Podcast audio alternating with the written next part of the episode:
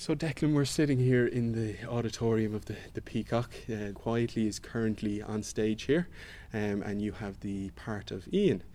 Um, fir- first of all, I just want to, um, we, we'll focus on Quietly in a little while, but I want to take a step back for a moment. Right back to the the introduction, your introduction to theatre, and how that came about, and how you, I suppose, started in the in the career you're currently in.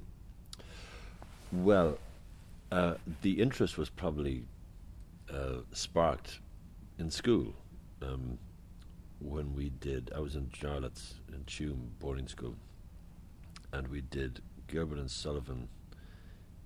Uh, what are they called? Opera operettas uh, in our fourth and fifth year, and they were very enjoyable to do. Partly because you had a month's holiday at Christmas, but for the three days, the first three days of the holiday, both the people in the opera and the people in the Mercy Convent across. So the lads and the girls from the Mercy Convent and Jarlath's got together to put on this show. This was the opportunity for the boys and the girls to come together. Yeah, exactly, and there weren't very many of them. Um, but you'd stayed three extra days in the school, and the school was empty, so it was all a bit strange. You know, you'd be running around this boarding school um, without classes and without any of that, just doing this show. But I just got very interested in, in that, and then when we were in our fourth year as well, they brought us to Dublin for a, you know, a day trip to museums and this and that, and the, it culminated with a, a trip to the Abbey. I think I was 14, and I just remember being in the auditorium and having a just a an extraordinary exci- a sense of excitement, which I hadn't really had prior to that. But even after that, it wasn't something I thought about. It was just that was an enjoyable experience, and then I went on to leave and start in different colleges, um, which were not terribly successful. Left a couple of different colleges, and um, was on the dole in Dublin uh, as a twenty. I think I was a 20, 21 year old, and they were basically trying to get the numbers down off the dole. You know, austerity times in the eighties, and the figures were too high, so they were just trying to cut them down. So they were offering four schemes to anybody who was, you know, young and on the dole. And I went along to one. Meet this guy. He was taking six kids off the dole to do plays in old people's homes, hmm and literally, I mean, not you know, in, houses that old people lived in, sort of care in the community. There's five people in a house, and we were going to do a play in the living room, and you know, piss them off really, because you'd turn the telly off and you'd be doing a play in the living room, and they just were in the middle of watching something. But it was such crack. I just thought this is just gas, you know. And then Yeah. it's very shortly after that, they Trinity set up their course, and I, uh, I had no idea what I was doing, so I just applied and managed to get a place in it, and and that's where I kind of kicked off.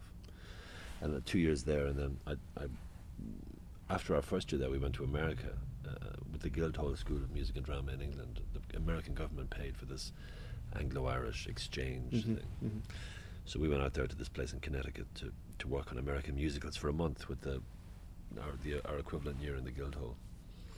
And after that, uh, I had the summer free. They were the Guildhall people were going back to finish their year. We'd finished, so I spent the summer there. Got to know the people who ran the school very well.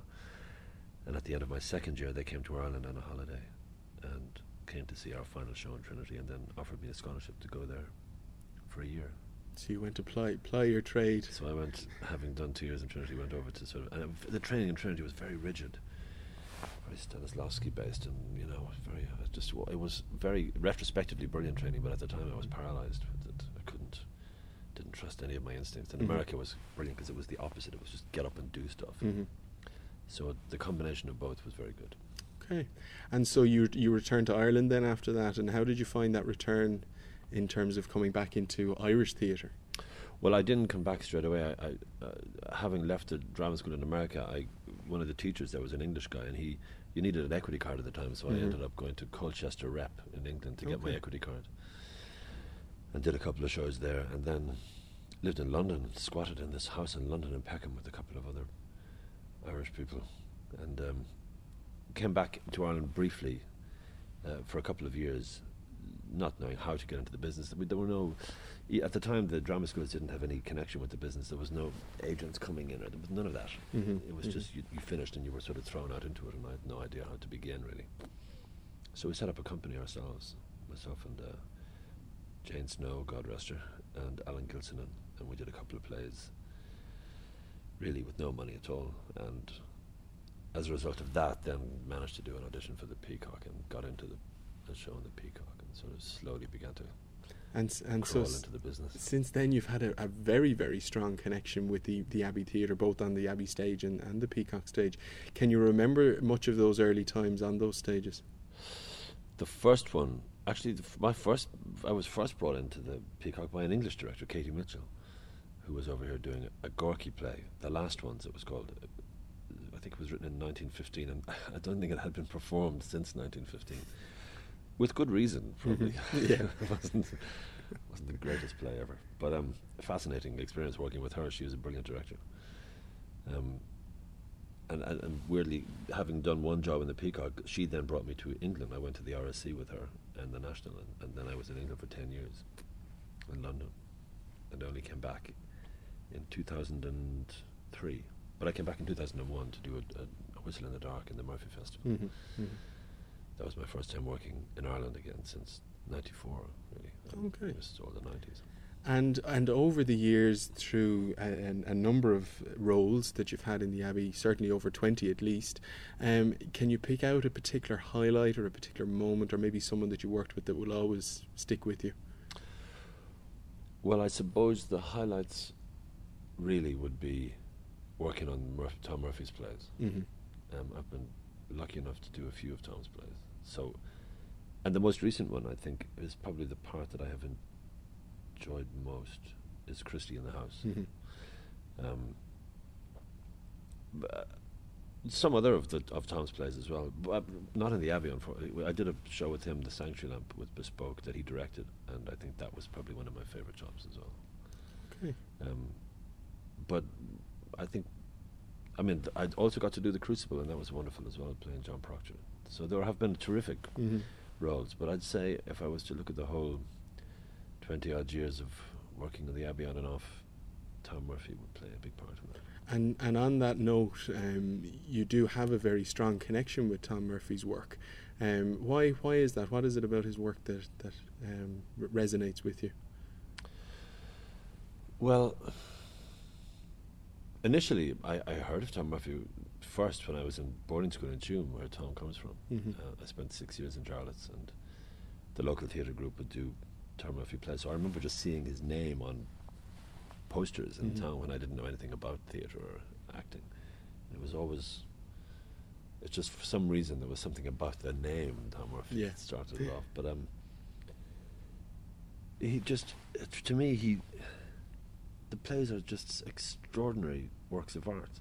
They're they seem local, localized in their in their setting and in their well, certainly not, obviously not they're not all naturalistic plays, but some of them are naturalistic ones. But they're universal in their humanity and the way he digs into the underbelly of you know he scrapes past the notion of respectability and what it is you know the, the Ireland that that would be the Ireland that you might look at from the outside Mm-hmm. and digs into the, hum- the, the what's going on in, in small towns. I suppose I suppose in a way you could nearly say that he's he's extremely adept at having a conversation with Ireland about Well- about you know society. Yeah, yeah, very well put. That's exactly it. Um, but he also gives. He never judges any of his characters. He and he gives.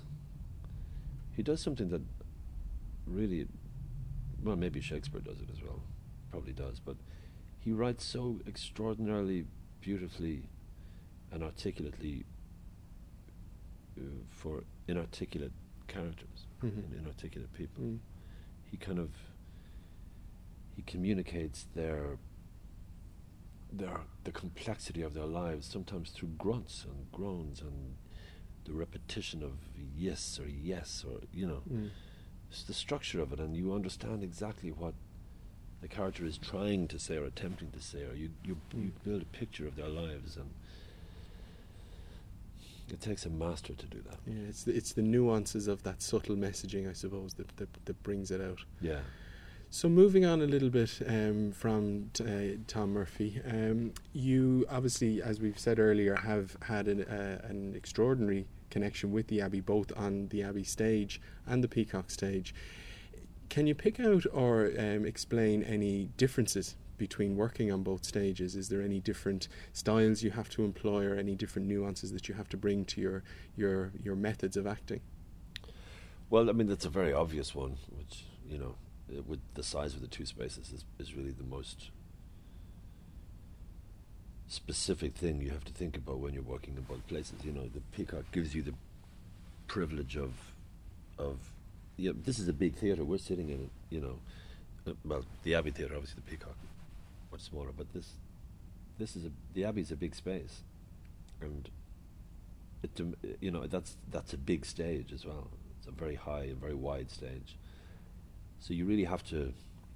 There's always a real. I always find personally there's a real.